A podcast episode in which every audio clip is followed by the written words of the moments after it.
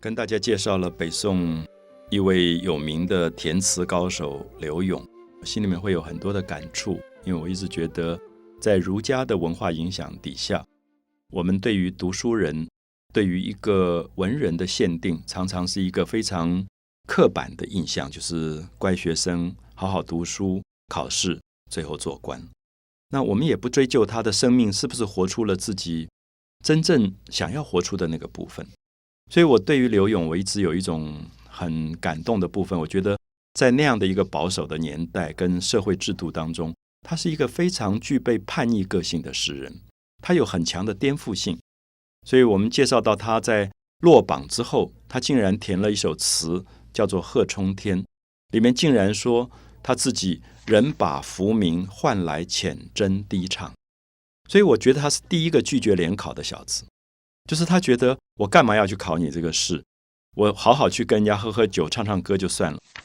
我相信当时一定很多年轻人觉得听到这首歌好过瘾，因为都唱出了他们的心声。因为我们知道考试真的蛮无聊的，我们追求学问是应该的，可是追求学问是不是一定要考试？只是为了考试做官，这个目的也太狭窄。所以刘勇就为自己走出了另外一个完全不同的文人的生命情调。那么这首歌就一直流传流传，大家知道到处都在唱这首歌，它变成了一个当时畅销的流行歌的排行榜第一名。我用这样的形容词，大家可以了解到，因为当时有人就说：“凡有井水处，必歌柳词。”只要有井水的地方，都在唱柳永的这首词。大家知道，古代是没有自来水的，所以凡有井水的地方，就是有人住的地方。都在唱刘勇的这个歌，所以我觉得刘勇是一个最成功的大众歌手。就他写的词，竟然在民间是这么大量被传唱的，最后连皇帝都听到了，大概皇帝也跟着就唱起来了，觉得蛮好听的。所以有趣的是，刘勇拒绝联考并不彻底，因为在那个年代，你作为一个文人，你不去考试做官，你根本没有出路。所以他第二年又去考了，考取了。他其实是一个聪明的人，对他来讲，考试并没有那么难。他稍微用功一点，少去几次酒家，他就考取了。好，考取以后，公布了榜单上有刘勇。就皇帝看到这个名字，说：“诶，这个人不是写那个歌词的吗？他不是说要人把浮名换来浅斟低唱吗？”皇帝就一火就把名字给涂掉，说：“何不去浅斟低唱？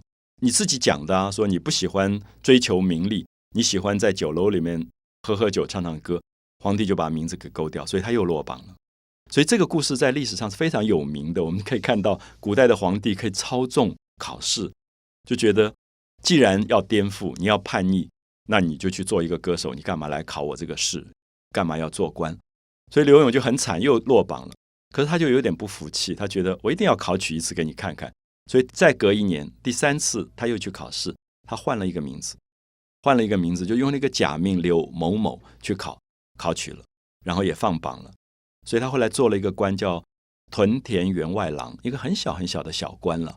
那其实也没有做多久，他就不耐烦那种很公务员的打卡上班八个小时的那种体制，他又不做了，他还是继续在酒家里唱他的歌。他有一个外号叫做柳三变，就第三次改变名字才考取考试才考成功了。那么这个人，我觉得最有趣的就是。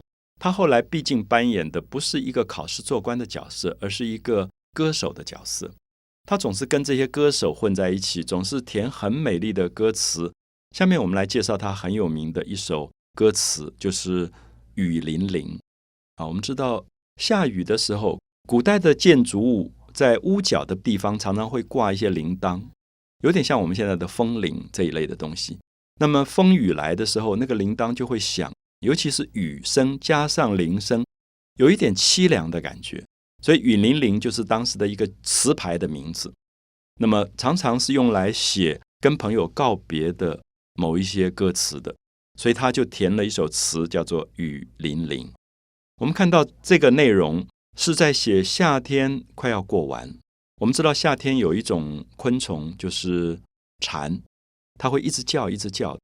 那么这种蝉到了夏末秋初，天气没有那么热，开始转凉的时候，它就被称为寒蝉。夏天的蝉很多，啊，我想有时候我们在夏天走到一个树林，我们就整个树林里面都是蝉的叫声。可是大概到夏末秋初，慢慢到了九月，可能中秋前后还有蝉声，可这个蝉声疏疏落落，只有几个蝉的声音，所以有点凄凉，有一点悲切的感觉，好像在哭的感觉。所以他就用这首诗说：“寒蝉凄切。”所以点出的是季节，就是大概秋天要来了，还有一点蝉声，可是蝉声叫得很凄凉，所以寒蝉凄切对长亭晚。长亭是什么？